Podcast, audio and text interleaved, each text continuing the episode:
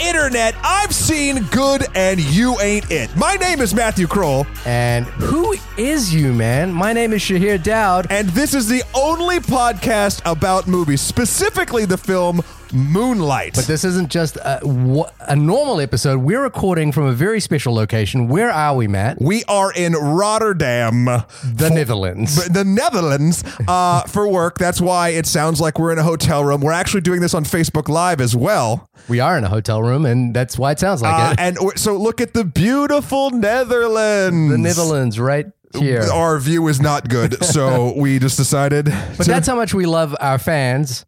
Do- Can we call them fans now? Yeah, we Sure, can call them not? fans. Is that we we are out on work. It's late at night. We've just come back from a full day. It's not just because we love our fans as well. It's because we re- I personally really wanted to talk about this movie. I mean, I did too. I, however, have not slept in 30 hours.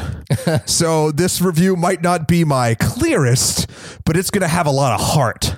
Uh, this may, I think, from both of us, be an incoherent review. But uh, but I want to preface this by saying it's incoherent babbling. I want to preface this by saying it's not worth your time.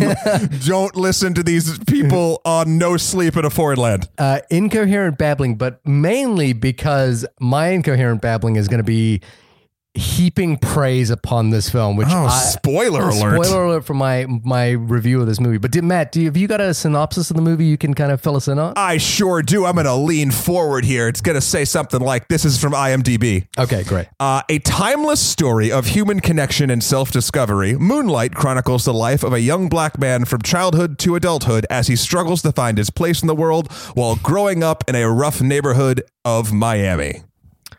Fair That enough. kind of covers it. It kind of covers, and this is the thing: the the the hyperbole around the reviews for this film make that first line a timeless story of human connection. Sure. S- you know, like that. Ordinarily, you could you could attach that kind of line to almost any any film, and you would be probably wrong. But I I'm just going to go out and say that that that is an apt apt description of how this movie feels. It's not bad. Really? Uh, no. Okay. I don't know. I mean, no, I like no. Don't get me wrong. I really like the movie. I'm saying the the the description. You know what? You know what it is though. It's it's not wrong, but it's cold.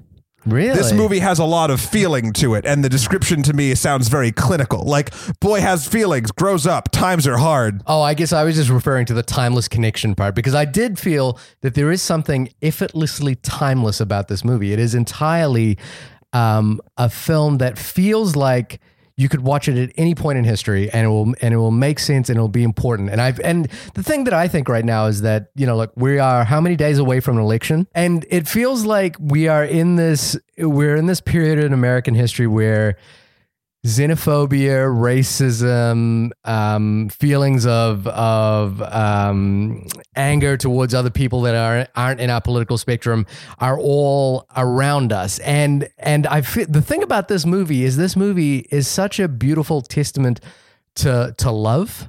And to the and to and to the you know it sounds che- I- I'm I'm saying the kind of cheesy phrases that you hear in synopsis, which is that it's a testament to the Right. human spirit, but it truly truly is. And it's and and the thing that i you know getting into my first impressions of the movie is is that i adore this film. I think i think this film is going to be within my top 5 if not hitting the top 2 at this point uh, of the year. And i do think this might end up on my top films of all time Wow. High praise. really high. Like this is one of the few films where I walked out of it kind of in a daze, um, just kind of bewildered by what I'd just seen, and then the next day I was just thinking about it all day and go and and, and I really I've only seen this once at this point, but I really want to see it again.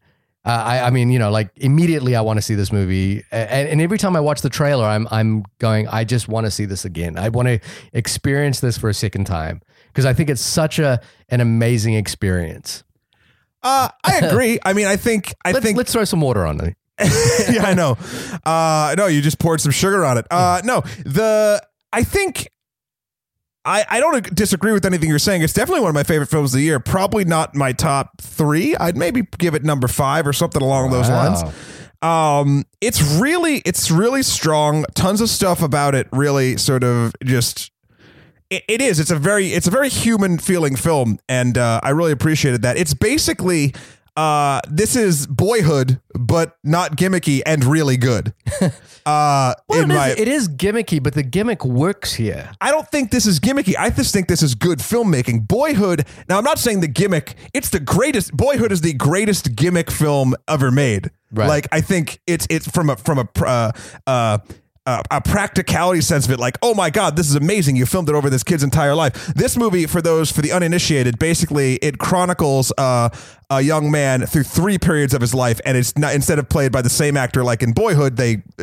I think very aptly and correctly um, f- forego that conclusion and actually have just three different actors play them, and it's completely believable. I feel like they're really all one- one person. All three actors who play each age range are wonderful. We'll talk about them in a bit.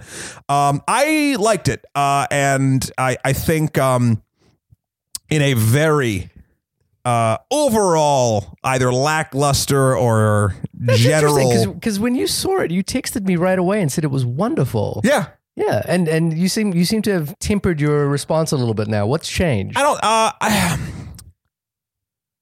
it's. I, let's put it this way. I definitely want to see it again. I think it's wonderful. I think the cinematography, the score is fucking nuts. Like it's the acting is wonderful. I want to see it again because it's one of those. I have. I have a thing with like.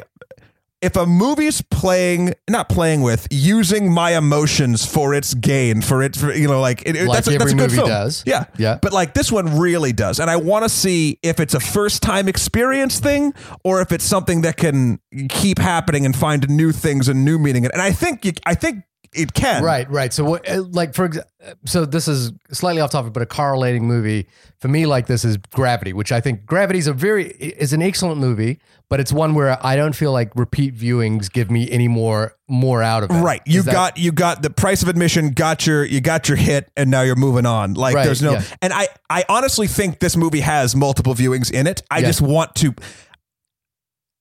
My gut says that, right. but I don't. uh, But then again, I it's not the same as say a film, and I, I know we always go back to it because fuck it, we always go back to it. But Mad Max, like Mad Max, I was like when it finished, I was like play it again. Right, right. So uh, I oddly, this is a movie like that for me, where I where it finished and I was like, I needed a minute to process what it what I'd just seen. Sure. but immediately after that minute, I was like, I need to see this again. right, Um, and yeah, it is. You know, look, it, it is interesting that that you know the film is ga- is is garnering so much praise and people are talking about it right now. But it is sad because it's not it's not actually doing that well at the box office. And and to me, the thing about it is two point one million as of time of recording. uh, from a five million dollar budget. And Mm. the, then the thing is, you know, like uh, the thing that I was thinking about was that in the period of our, of our culture that we're living in, particularly in America, this is a movie that I feel everyone needs to see. I think everyone from every culture, every demographic needs to see this movie because it is a true testament to again to love, which I think is really important, but but also to to to being an outsider and to empathy. I think this movie is just beautifully empathetic, um, and that's that's its entire reason for being is to is to empathize with someone who whom life has heaped terrible atrocities upon. Right. And I think if any film can do that, it's this one. I do think if I want to play devil's advocate for that whole thing, like I would love everyone to see this movie, but I guarantee you the people that need the message the most aren't going to listen to it. You only need to look at the uh, at the YouTube page comments for this for the oh, trailer fuck of this that fucking wretched hive of scum and villainy. to to see where some people may not get into this. But I do. I just I fundamentally believe that if you if you sit down to watch this movie with an open heart, um, even if you're not a film a cineast, if you're not a person who loves cinema, if you never use the word cineast, cineast. If I'm not unless you're unless you're starting that with Gary. okay, Gary Sinise. Okay. It's close. It's close. Yeah, we'll we'll run with it. Um, Speaking of run with it, we forgot something very important, Shahir. We're talking, we're heaping praise on this film when we should be, at least in the beginning of this whole thing, be heaping praise on ourselves. Wow. Well, you know, look, there's never, never a non-opportunity to talk about ourselves. We, us being the only podcast about movies. We should do our only podcast review about our review. We actually do that every year. I anyway. mean, yeah, we do. we do it every year. But um, no, if you guys like what you hear, you're you know overall, not just this one, or maybe just this one, uh, you can reach us at onlymoviepodcast at gmail.com. We also have a fantastic website of the same name, onlymoviepodcast.com. you're just saying that because you built it. I, I, Squarespace Look, it built great- it. it I, I plugged a template into Squarespace, and uh, yeah, th- yeah, this is the house that Squarespace built. Uh, you can also reach us on Twitter at onlymoviepod, and uh, if you like what you hear, please uh, go to iTunes. Anyone watching on Facebook Live right now, just you're on your on your computer, go to iTunes. Is anyone commenting? PJ Morrison. Apparently, I make you hard. That's what you just said in the chat. So if I make you that hard, PJ, I love you. Go to the comments and write five stars. Matt makes me hard on this podcast. Uh, I would really appreciate it. And everyone else, you don't have to write that specifically, but let's just. I, I, mean, think our, our iTunes page is going to get a little awkward. uh, it, I, I hope so. anyway, uh, sorry, that was a so- tangent. Back to Moonlight. Let's talk about uh, let's talk about the director a little bit, Barry Jenkins. Yep. And you got to see him in a live screening. Yes, uh, he was there at the uh, PGA screening of the film, and uh, he was a delight. He was very smart, and I always like it when I like the person who made the movie. I mean, obviously that's a, that's I, I like peanut butter and jelly, but like like it's very base. Of course, you like something that you like, but it it actually. Um, even okay, let's put it this way. I could see a film this strong and this powerful having a creator be a total sort of like full of themselves sort of diva-ish type person. The way you talk about me sometimes. right. You could have well uh, but like a personality type like you could Yeah. have made this film. He was so humble and so just loved his the product that he made and all the people that he worked with. It was just really nice to sort of experience that in the room with him. And he was talking about how cuz I guess it's based on the play uh Yeah. was it based in on an- Moonlight? In Moonlight, Black, Boys, Look, Blue. Yeah. Uh, It's a- which is an unproduced by Tarell play. Alvin. It's an unproduced play. Right. So it never. In, in fact, uh, I was reading an interview with uh, Tarell and, and Barry Jenkins where they talked about the fact the play never got written. It was Yeah. basically a an outline for an idea for a play. Yeah, no, I think I think there was a script. Are you sure there wasn't? Because No, there was no. There was no play. Barry Jenkins wrote the script. wrote the script for the play, but they never put the play no, on. no, no. He wrote the script for the film. There was. There was, was there no a book play. then too? Because what they mentioned was they mentioned certain things from the original play that, Right. that they didn't put or, or that the film added to. Like there's a scene later on where he confronts his mother, um, one of the, the main character of the film, uh, confronts his mother. That wasn't in the play. Right. So I thought it was more complete than that, but I could be absolutely wrong. I mean, the impression I got from what I was reading was that the play was very unformed. Okay, Um, but fair enough. uh, which which which I think is is is actually an interesting point because I think if the play had been formed and it had been put on stage, you know, like the play would have informed what the film became. And in this case, it certainly feels like the director took the the kernel of this idea Sure. and just ran with it in his own in his own way and, and came up with something entirely unique. And the the the other thing is is that um, the writer uh, Tarell Alvin McCraney and Barry Jenkins came from the same neighborhood. Right. So they're though though they didn't know each other growing up or anything like that. The thing that uh, Tarell was talking about that he was so impressed by was that Barry managed to capture the essence of what it was like to live in that neighborhood. And of course, that's because he was from that neighborhood. But I think I think you know like taking a story like this and planting it in, in your own neighborhood makes it feel personal. Like it does feel intimate and personal when you watch this movie Right. um, which which again I think is you know why people should go and see this as well. I did the other you know the other thing is it, it reminded me of what great cinema is. You know that that's. I, I've been struggling a little bit recently because because I'm having more emotionally resonant moments with TV. You know, I'm finding TV a little bit more engaging these days. But this is because this film used the cinematic, you know, like the two hour window that you get in a film theater. Sure. So in a film per- theater? Yeah, in a film theater. Uh, A so- motion picture movie film? a motion picture, you know, a movieograph, right. so beautifully that it really it reminded me that that that how different film is to TV. You know, like to to to what episodic television does. Sure. Uh, film is entirely in in a way. Film is is kind of like a brushstroke painting, whereas uh, TV is kind of more like a novel. Unless you're talking about the MCU or the DCU at this point. Well, no, see, those are like Alex Ross covers. You know what I mean? But but the the, the point is you're talking about a film as like a, a one-off painting, whereas a, th- a TV show is like a sequence, and they're they're connecting them all, especially with Doctor Strange, uh, which we'll be doing next week, uh, by the way. So everybody tune in then. Right, all right, all right. Moving on, but then okay. So, so, so what, what, what did you learn from the from the from the screening that you went along to? Um, no, I just I just learned that it was definitely again this sounds fucking awful but the you go to some of these screenings and, and these people sit in front of you not this particular one but other screenings i've been to and they're just like oh everyone it was such a great process. It was a labor of love. Right. uh, we you know it just it, they couldn't have done it without these people and blah blah blah blah. and you can tell when someone is being genuine and you can tell when they're giving you the like please see our movie. This is all people you know like blah blah blah. But this group of people and the director barry in particular was just so earnest and and relatable and and a great speaker and able to sort of cut through a lot of different things that the you know the audience any questions they had or anything like that It's it's you know we've both been to screenings like that with the director in person, and and it's interesting because those kinds of screenings are the optimal way to watch a film to, Right. to, to get you to like a movie. Yep. Even if a movie, you know, like if a movie's like sixty percent good in your opinion.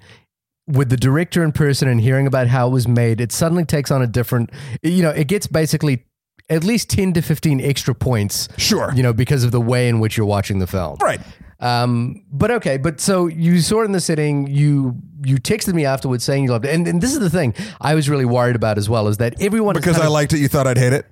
I, because you liked it, I thought I might hate it. oh. No, no, no, but then everyone's kind of been messaging me about this movie, and, and the hype has been so like you have to see this well it movie. just you have- seems like your kind of move i don't know it just seems like a, but you know, like I was kinda, special I was kind of like worried that I was going to walk into it and be disappointed because the hype was so high. the hype is real But the thing is, is that this ex, this is the hype is entirely deserved in this case, in my opinion, and and the film exceeds that hype um, by a manifold of ten or or whatever. Um, it is it is an extraordinary experience. But but so you, you saw it in the theater.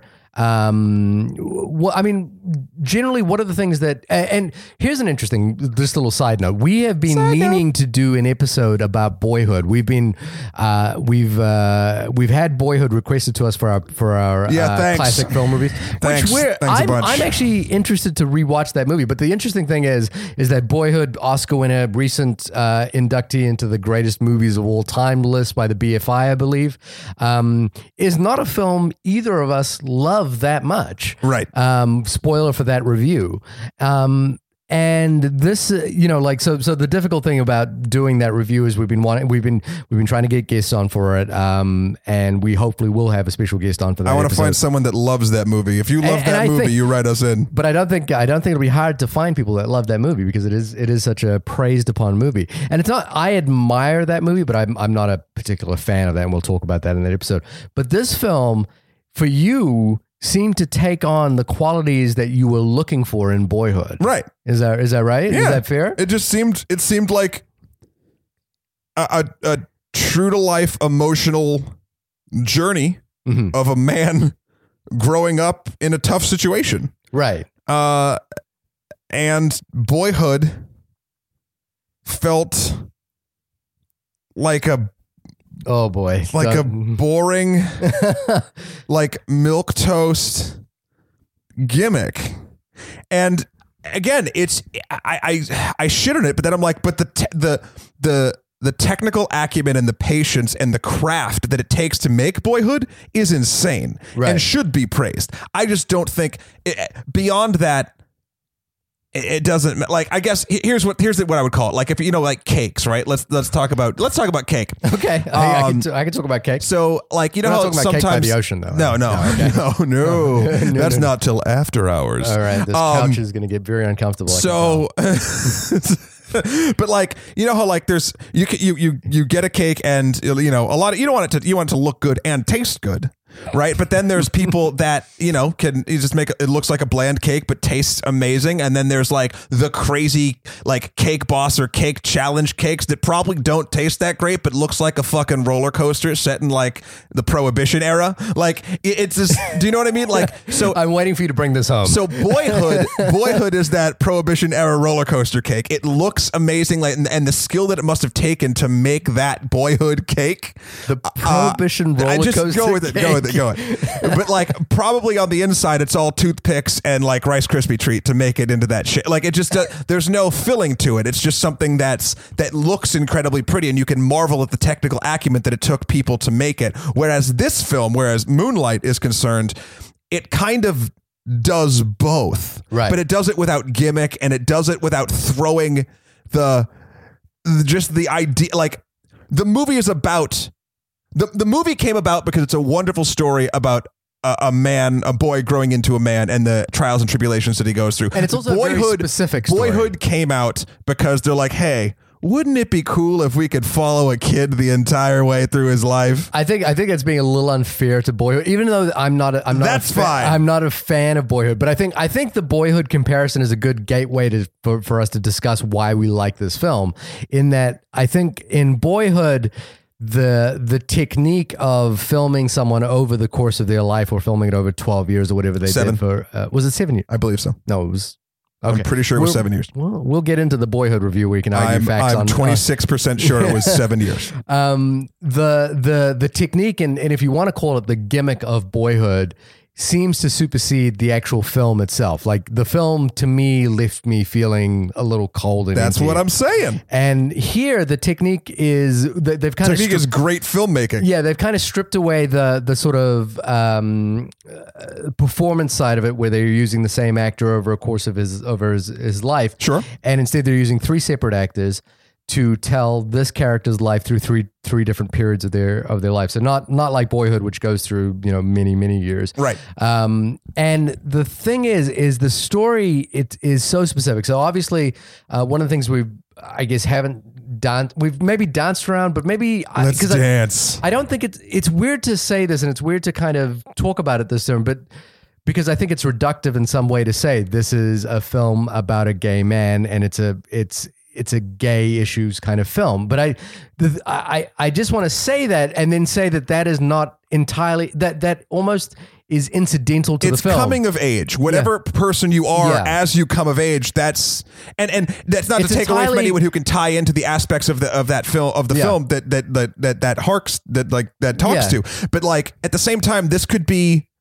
It could be any. It's it's anybody growing up in difficult situations, and it's and, Yeah, anyone anyone, can up- relate to it. It's anyone not growing up and finding love. And but the thing is, is obviously because you know, like it's such a specific minority group, which uh, you know, I think that it's been well documented that that that gay black men are a minority among a minority, and so they have an even harder time, you know, like finding I can see that, yeah. finding finding a community. Um, I know that's kind of broad strokes, and we don't want to suggest, you know, like that we know everything about this topic because clearly we do not. Um, but but the thing is, is that you know, like you could come at this and say that this is gay black boyhood. I guess is you know like one way to to be reductive But I don't it. think it but is. it is. Yeah, it's not, and that's the, that's the point. Is that is a entirely reductive way to discuss the film because it's entire that it's it's purely coincidental that those factors are in the film. It's Right. it's it's much more a testament to to how beautiful love can be and how beautiful finding love can be. Um, and and, how heartbreaking it can be when and how it changes your life when it doesn't go your way when when things Yeah. go to shit uh, and when people let you down like eh, there's a whole this thing's packed it's a, it's a packed fucking film I mean, there were, you know, the thing about this movie is that the performances and the writing are so good that there were little moments that nearly brought me to tears. And there were moments that I don't think were designed to bring you to tears, but they kind of they they left me like the the the emotional weight of what was happening in this film and the emotional weight of being of connecting to this one character Chiron through, throughout his entire life right was so eff- it was so well executed that that the tiniest glimmers of like light that entered into his life were just kind of they would leave me weeping. And there's there's one moment in particular I want to talk to when we uh, uh, we're going to do a, like a breakdown of the movie. Oh yeah, we For- are uh, in from- three chapters. in three chapters. There's a moment in the second chapter that just kind of brought me to tears. Again, even though I don't believe it was meant to, um, which I thought was kind, you know, like, eh, and that that's more of a reflection of me than the filmmaker, uh, th- uh, than the filming, you know, than the film itself, because I think I was so absorbed and wrapped up in just the the kind of world of this movie that that Right. that, that little moments really profoundly affected me.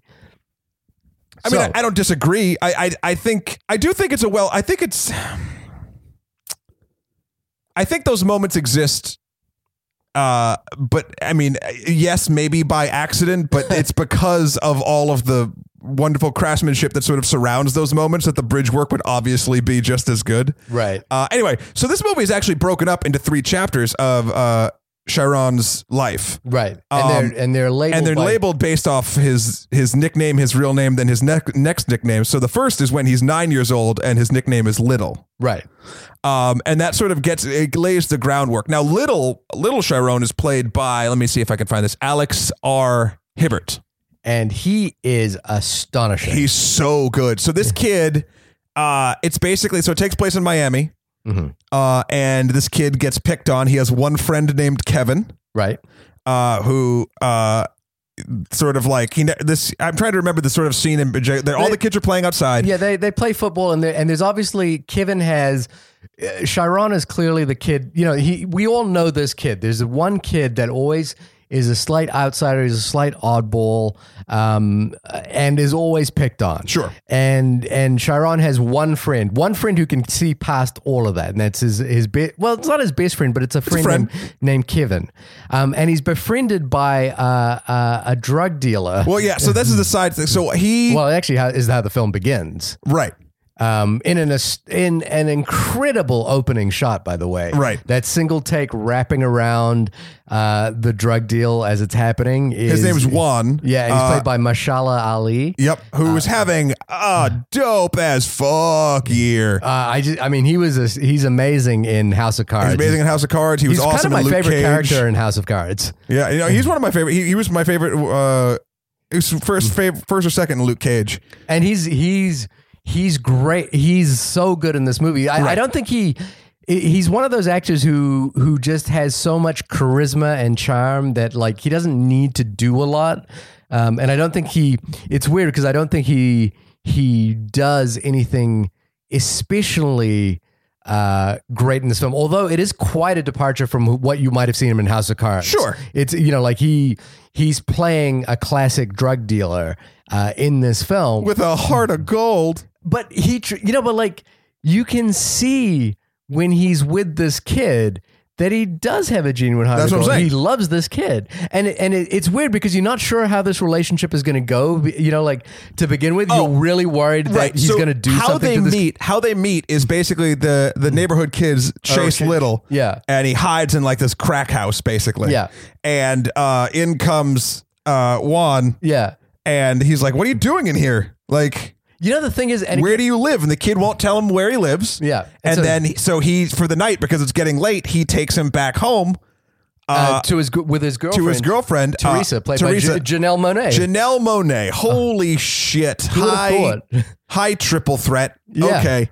I mean, look, she's such a fucking show showman, show person. I don't know, whatever, a, a great, uh, an amazing entertainer and musician. That this did not shock me, but it took me a while. I'm like, that woman looks very familiar because she she didn't have like the crazy cool What's her hair. song? Tightrope was it Tightrope? She has a ton of them, but like she's been in like she's in like Pepsi commercials and Yeah. like she's all over the damn place. And then to see her so sort of restrained but still a very powerful character in this film, uh, it was very very cool. And then, so what was interesting about this in this scene, you know, like there's this, there's obviously this immediate dramatic tension in this, Right. in the fact that there's this drug dealer picking up this like 10 year old kid and taking him back to his house. And you're kind of wondering, Where's whi- this gonna Which go? way is this going to go? And I was kind of just waiting, you know, I was kind of dreading this moment for so long. Like, where is this going to, where's the line going to go? Sure. But the thing is, is that Teresa and Juan look after this kid so well, and their home is such a a refuge from his actual home. Right, which we then learn about the next day. His actual home uh, is with his mother, Naomie Harris, Paula,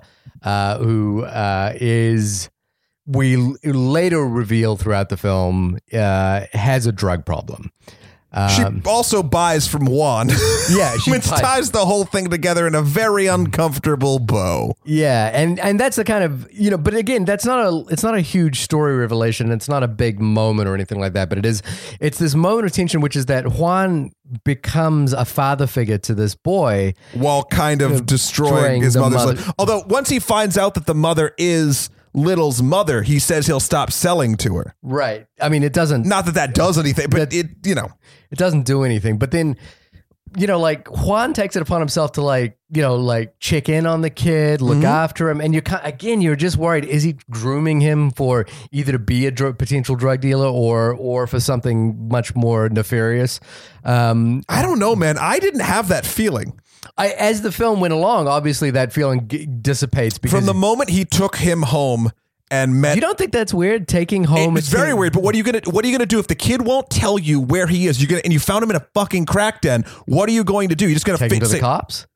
He can't take him to the cops. Well, I mean, yeah, but you, you you see what I'm saying? The optics of that of taking a child. But I think yes, okay, yes, hundred percent. Until he brings him home and Teresa's there, and it sort of levels the it levels the whole thing out. even even with Teresa being there, I was still kind of uneasy Yeah, with where I this was going. I just- I- the- and then obviously as it goes on, I think the way that they played it and the way the acting was done, I think they, uh, I think it it transcended that and, tha- beyond. and that's and tha- and that's what I mean. I think uh, Mahershala Ali is just he's so warm and charismatic and good, you know, in the film that that that you kind of get past all of that, Right. and it's and it's you know like if there's a beautiful scene where he teaches him how to swim, Yes. and he holds him in the water. It's in the trailer if you go see the trailer, and it's just this beautiful. It's one of those. th- It's the first among many moments where when I think about that moment, it's almost as though I'm experiencing that moment in history.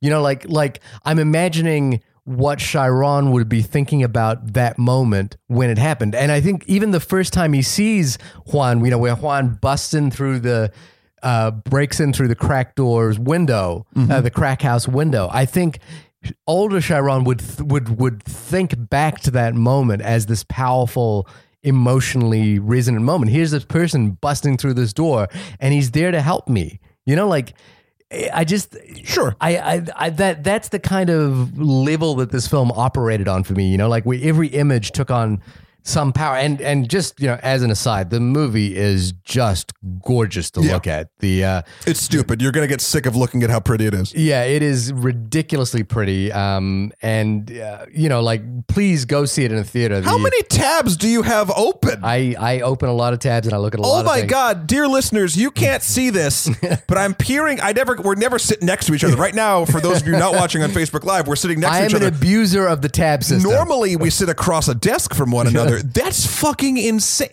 Close some fucking tabs, Well, dude. look, so I, I I have this tab open because I wanted to remember the DP's name. His name is James Laxton. There's not as many people that worked on this movie as you have tabs open. but he did such a beautiful job of shooting this movie. Did he do youth? Uh, he the short film Youth. Damn it! Not- I not saw the- youth and I got real excited. Not the Youth that you're thinking of. Uh, he also shot Tusk. he shot yoga hosers. That's fine. So he's Yeah, a he Kevin shot Smith Ke- guy. Ke- Kevin Smith's movie. wow. Um, which is odd because Wow. Kevin Smith is yeah, wow. Did he shoot any Owen Wilson movies? No, no. Wow. Uh, but it's it's funny because Kevin Smith's movies, not in a pejorative way, but aren't known for their beauty. Oh, wow. They're kind of they're kind of flat looking, and beau- and Moonlight is not that. Moonlight is this gorgeous anamorphic, um, color drenched, mo- you know, film uh, that that paints this. You know, it's, it's almost painterly. Um, it is. I I truly I just like you and your accent saying the word painterly. paint. Or what does it sound like to you? Panterly. No, I don't even know. That's uh, again, that's you. Uh, painterly. I, I would look. I think this is the best looking movie I've seen this year, Ooh, ooh. Um, without a doubt. I, I would struggle to remember a film this year that struck me as how beautiful this was. it depends on these. I I don't know if I can say that off the top of my head. Right. Uh, yeah, I don't want to like sit here and be like and think about it. So, but I I'm not going to uh, agree right away on that. Okay, so it's a It's but it's gorgeous. It's it's, it's, a fucking gorgeous beautiful. looking Yes. movie. Um, achingly gorgeous. Uh, okay. yeah. Um, but no, kudos to him. He did a fucking phenomenal job. And again, I know we, we keep mentioning it in passing, but the score, and you hear some of the score in the uh, it's beautiful. in the trailers, fucking powerful. It's very good. and I've already chosen the song we're going to go out on because it appeared in the film, and And why else, Shahir? Why else did you do it? because it was the song that my wife and I danced to at our wedding. It was our Oh first. man, guys, Our the only podcast listeners, do you feel the corruption here? This is why Shahir loves the movie so much. why don't we? Why don't we dig through his emails? Why don't we dig through your emails and see? And that way we know how corrupt you are. How corrupt? oh, oh God! You're doing pulling another election uh, election correlation. It's my there? first and only. Um, the I mean, I the so the the song that we're gonna go out on this podcast on because I think it's a beautiful song as well is uh, "Cucurucu Cu Paloma" by Chitano Valencio. Uh, Valencio. That's pretty close. Um, the the reason I love that song is it first appeared in a Wong Kar Wai movie, which I think Oh, my friend bears- Court Dunn just fucking jizzed all over his pants. He's a huge Kar Wai uh, fan. Who isn't a fan of Wong Kar Wai? And um, this film, I think, bears a strong relationship to Wong Kar Wai's film Happy Together, which featured that same song in its opening titles. Um, so I wouldn't be surprised if Barry Jenkins is a fan of Wong Kar Wai. It certainly. Uh, they're it- though not stylistically similar. I think there are some emotional tones uh, in the way that characters develop over time that I think is true to what, what Wong Kar Wai does. Okay. Um, but that's why I love it. And That's and Wong Kar Wai. That's Wong Kar Wai. And That's I- Wong Kar Wai. You think that? That's Wong Kar Wai. I think that. oh, God. I'm sorry. So, for 31 Facebook listen- hours. Yeah. 31 hours I've been awake. For Facebook list, for Facebook viewers, this is this is what I got to put up with. I'm very punny tonight. it's how it has to be. So let's get to chapter Punny two. Punny human. Wow. See, and now I got Shahir doing a pun about puns in the Marvel Cinematic Universe. It's trained. I might as well put a treat right on your nose. It's wonderful. Can you feel the condescension like thicken through the room at this moment? okay, we, we got two. off, we got off the movie a little Chapter bit. two. Chapter two. Chiron. Uh, Chiron, who's now known as Chiron. Chiron. Okay, this is his, his actual name. Mm-hmm. Uh, a new actor plays him, and an actor Ashton Sanders. Ashton said, who again just the transformation because everything you can see the psychological shift that happened between the periods of, of time that have passed Right. just through the actors So now he's what? He's probably 15? 15 16 something like he's a teenager and, And, uh, it, it- it's painful. It's painful how much it reminds you like you can be a different kid Yeah. and you'll have a problem here and there, yeah. but you're still like a kid. So it's like, it's fine. yeah Something like at the end of the day, but then this, like when you're a teenager and you're different, it's fucking hard. it's really tough and and the thing is that this kid looks like a strong wind will blow him over Yeah, he's very- yeah. he's very frail looking um but these he's obviously there's again there's, there's still this like soul behind his eyes kind of thing that that you feel the presence even if it's an entirely different actor you feel the the presence of the same character um It's very impressive how the performances really portray the same character. It's and I know it's it's like silly like we've all seen movies where like it's the young person then the old version like this is so much bigger than that. Like this feels legitimately real. Like Yeah. it feels even though you know it, from a technical standpoint these are not the same people, it feels real. Yeah, and so what this chapter is entirely about is is Kevin uh, uh, Chiron is basically yeah, he, he- this is the thing. It's it's kind of a cliche. He's basically being um you know terrorized by bullies in the in in in class but it the way i'm describing it feels entirely uh inauthentic to how authentic the actual experience is Right. it feels very real it feels threatening it's it's dangerous and then uh, there's this moment of respite from from Kevin, you know, his his younger friend, Right. Who who basically has this beautiful, again, just gorgeously filmed, intimate moment where Kev, you know, like uh, Chiron uh, um, has been has basically run away from home. He's Or- being tormented. He's being tormented. Oh, he- side note, he Juan is dead. Yeah, One one, one dies- just one just kind of passes, Dies off screen. dies off screen. We don't hear, and they, But they he's still close to Teresa. yeah. He, we don't talk about why why Juan died, but we can just you know we can just presume he's a drug dealer. Things went wrong. Whatever. He's dead now.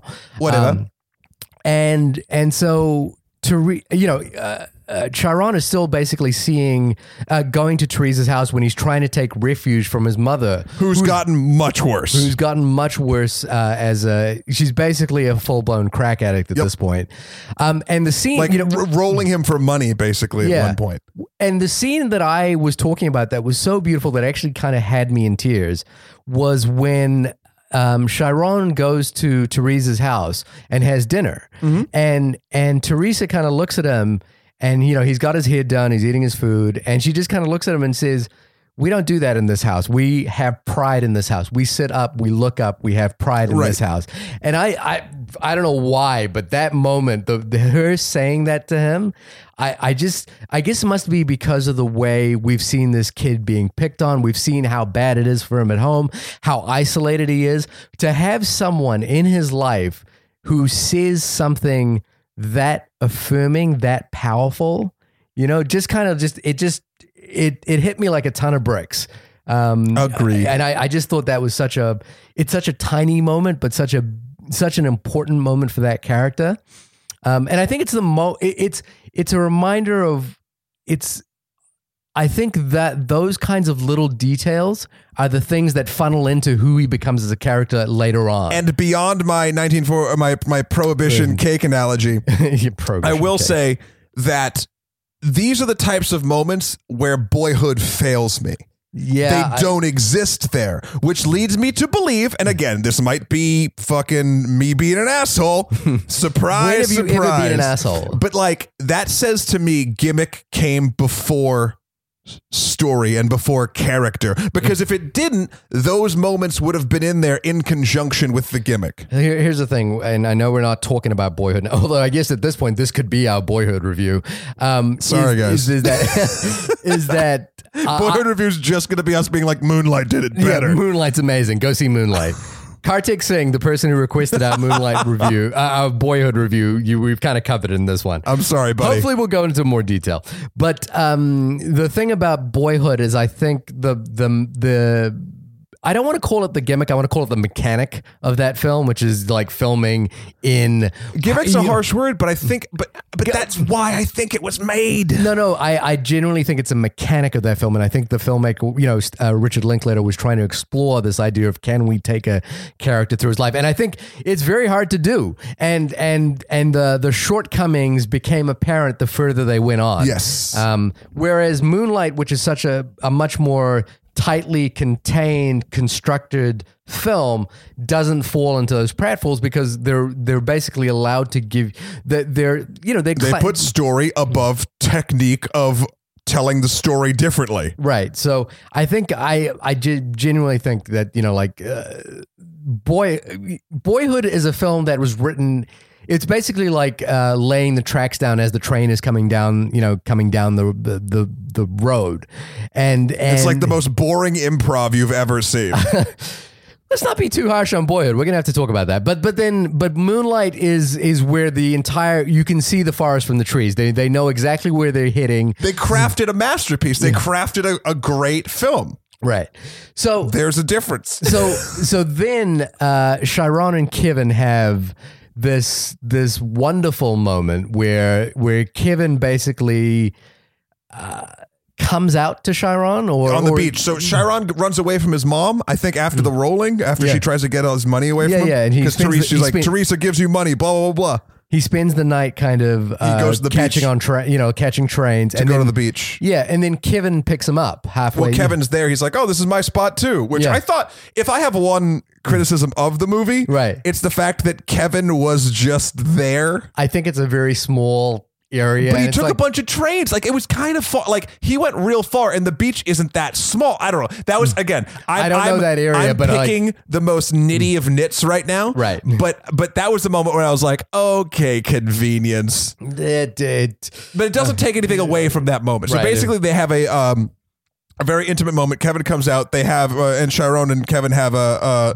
A sexual encounter. yeah, and they You know, the first sexual encounter of, for of at least Chiron's life. Definitely not Kevin because Kevin was seen with girls too. Well, he describes being seen. He describes having sex with the girl, and then Right. Chiron imagines it like while he's having a wet dream. or That's right. That's right. on. That's right. That's right. Um, so you know there is this this sexual encounter, and you can see that this sexual encounter means so much to Chiron because Right. it's it's And it's, and Kevin in a weird way, even though it mm. breaks apart later down the line. yeah, I, it it means so much because it's like the first time he's ever been able to express his sexuality. You know, like his sexuality that in this community that he lives in is so taunted, so hidden, so something that he can't. You know, like his Something mother. he can't be. Yeah. He, he can't be. His mother even says to Juan at some point, you know, have you do you know why uh, everyone beats him up so much? You know, like and and and when he's a little kid, he asks Juan, he's like, "What's a faggot?"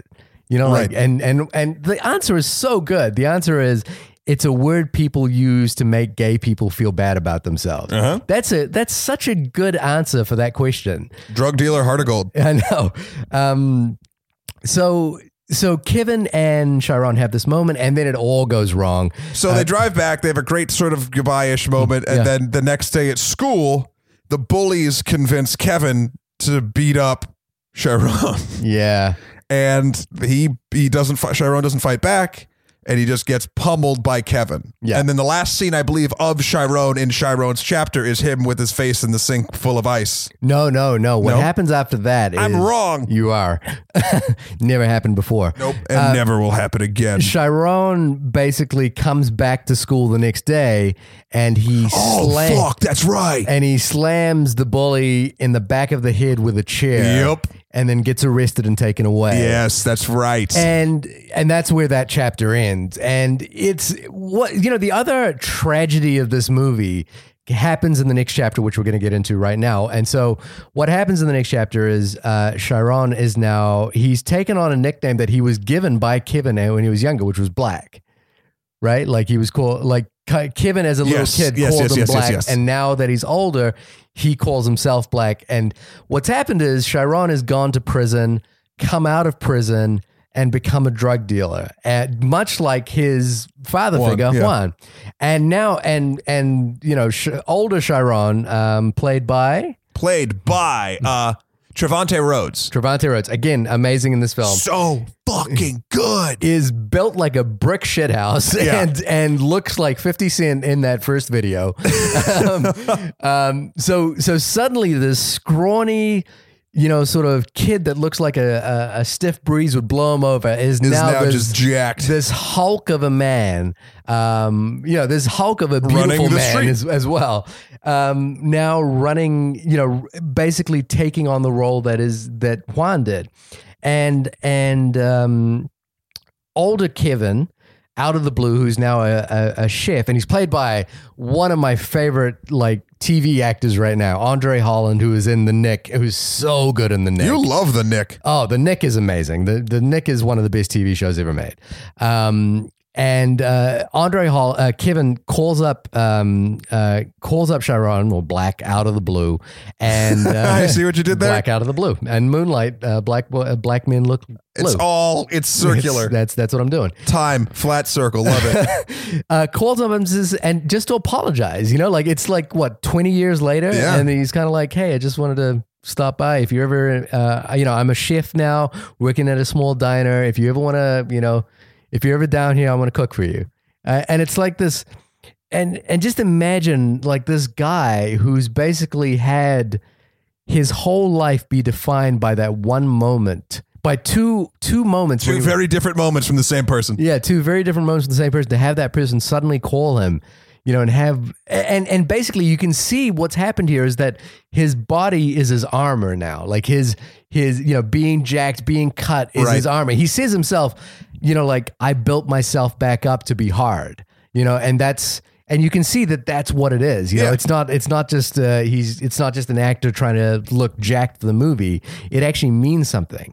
Um, so I thought that, but here, here's the point I wanted to make earlier, which is that the there's a conversation that happens with Kevin and um, Chiron later on. We'll we'll talk about that specifically, but there's something about where they're talking about how they both got locked up and sent away. And the tragedy of the film is one of the tragedies that I was kind of thinking about was that how casually it was that they talked about being arrested, as though it was in a way inevitable. And if you look at if you look at a film like uh, Ava DuVernay's Thirteenth, you know the the the the Yeah. Thirteenth Amendment to the Constitution and and the way in which minorities, particularly African American men, are sent to prison more a- at a higher frequency. Right. Uh, that that kind of like little comment just kind of is heartbreaking to listen to because you you you you love these kids. You know these kids are great. They're just kids. You know, but they all but they get taken to prison for things that you know like not you know uh, to be to be flat about it white people could do and Right. and not get taken to prison for and and there's something about them the way they talk about that casually these are two guys because it's just their life. Like that's all they know. yeah, it's all they know. You know, like so. What's happened is Kevin went to prison, and that's where he learned to become a chef. And Chiron has gone to prison, and that's where he became a drug dealer. Yeah. and and there's just something so casual about. It's the same way in which the Juan, the Mar- I'm saying his name differently every time. Ali, the the way in which. His character gets killed off off screen, so ca- you know, like we, it's, Yeah. it's just kind of this passing thing. It's like this is the lives of people in this community. You know, people die, people go to prison. You know, and that's uh that's kind of It- me. the film does a great job Mm-hmm. at calling attention to not only the ins- the instances, but the fact that the instances are so benign in Yeah, these characters' lives. incidental. and it's something that when you step back and look at it, you're like, this is fucked up. Like beyond what's happening to the characters, just the way that they talk about these awful things that shouldn't happen to people on a regular basis. You're 100% right. Again, it's the small moments between the cracks that that really fill in this movie's like greatness, I think. Right. And so this third act basically has two main uh, scenes. One is where uh, uh, Chiron Black is, is reconciling with his mother, Reconciling. reconciling with his mother in some way. Um, she has now gone into rehab and is basically trying to keep her head above water. And she says this lovely thing to him, which is that you have no reason to love me anymore, but I want you to know that I will always love you. And I understand that you won't, that if you don't want to love me, Right. but but I just want you to know, no matter what, I will always love you. And again, Sure. that's I mean that just thinking about that scene hits me like a ton of bricks. That's kind of a, a I just had no empathy for the mother, but I'm a cold fuck. So Yeah. I, I, yeah. Um you are a cold-hearted man. um but but I I love that scene. I thought it was so well Love done. the actress. Uh yes, Naomie Harris, very Mm-hmm. good. Um you might uh, remember her from Pirates of the Caribbean. Yeah, she's or- been in a bunch of stuff. She's been in a bunch of things. Uh, very good in this movie. She obviously has the kind of biggest um, dramatic role, you know, like a lot of crying, a lot of like shrieking and that sort of thing. But she's very good in it, and it's very well done. And then the the the center, I I think it's the centerpiece of this movie. It's all the, the diner stuff. the diner stuff. And here's the thing. I know it's weird to say it out loud. I'm a heterosexual man. You're a heterosexual man. We, you know, like we have no qualifications to talk about the to talk about the intimacy of that scene. But that scene was so sexy to me. It's so weird to say that. Sure, no, no, no, because you can see because scene. you can see, and this is why. I, I don't know. I think I feel again. I feel like anyone should feel comfortable talking hmm. about this with hmm. any any, any yeah, like I, I, it's, about- it's, it's- I feel about bad for having to like preface it. No, that no, way. and I get why you did, but hmm. like what I'm saying is like. The, again, testament to the fucking film. These are two characters you can tell like care so much about each other even though they haven't seen each other for 20 years and there's tension and there's there's there's there's so much sort of unsaid in history and things and it's powerful and it's palpable and it's it just feels real because no matter what your mm. sexual orientation is no matter Yeah. what it is most likely is like is- everybody yeah. has had that moment. Yeah, and or at least at least one in your life. Yeah, and so when you can see that, no matter who the two people are, and you can be like, fuck, like that is 100% relatable because the way the camera's moving and the score and the actors and the script, like it's all coming together to feel so real to you and powerful, then that's something that's special. Again, something that mm-hmm. boyhood never did. Okay, I, I want to I want to get away from the boyhood thing because I think Me too. I think I think you're kind of breaking it down in a way that makes it feel mechanical. The thing about Boyhood's it, is- mechanical. This is not mechanical. no, the yeah, the thing about this is that this scene it, it is the summation of everything we've seen before. Yes, and- and, it's and it's and it's a centerpiece that's built around conversation and like little nuanced moments. Because there's no like super sexy moment. Like until like, well, the very. No, eh, well, see, here's the thing. No, it's is- not. Yeah, I, I just I thought It's just powerful. It's emotional. it's powerful and i think it is genuinely sexy in this weird way so like the scene where where kevin goes to cook chiron a meal Yes. And then he like and so uh, the film really goes to a, a, a, this this final scene it probably lasts like 25 30 minutes Yeah, it's a long part it's a it's a long but it is like It's great. You never get bored of it, which is Oh, which is another testament. You don't get bored about this fucking scene where one dude is cooking another dude food and they talk. and they talk and that's the centerpiece of this movie and that, that's kind of why i'm thinking like more like this is the film we did we need right now you know like it's not it's not an Oh, action God, scene, it's I wish a people. sex scene I wish people It's- could just get the fuck over themselves and like watch this and understand it from a human perspective, as opposed to like putting up a trillion fucking defenses. Because that's that's the problem. And again, that's that's the issue. Like this, this is probably one of the most easily relatable scenes in cinema, but. People will actively fight against it because they're stupid. I, I don't want to make a presumption about people watching the film. I just want to say Ah. I do. that I think the film is crafted so beautiful. And the, the, again, uh, what I loved about it was the little details that happened in that scene, and that's that to me is a testament to the writing. And the reason why this scene was sexy is because of all those little details. So the little details include. Kevin basically making this, I, I want to say, like this meal looked delicious. It was like this grilled fish tilapia Cuban dish or something Sure. like that, and then with with black beans or something, a- and he brings it back to the table, and you can you can tell when Kevin was making this meal, he was putting everything he had into like make you know, but it was it wasn't like he was trying hard; it was effortless for him. But he wanted he was like mm-hmm. making. He was making a meal filled with love. Sure. And he handed it to him. And like, Shahir, that's the secret ingredient. that's the secret ingredient to every meal.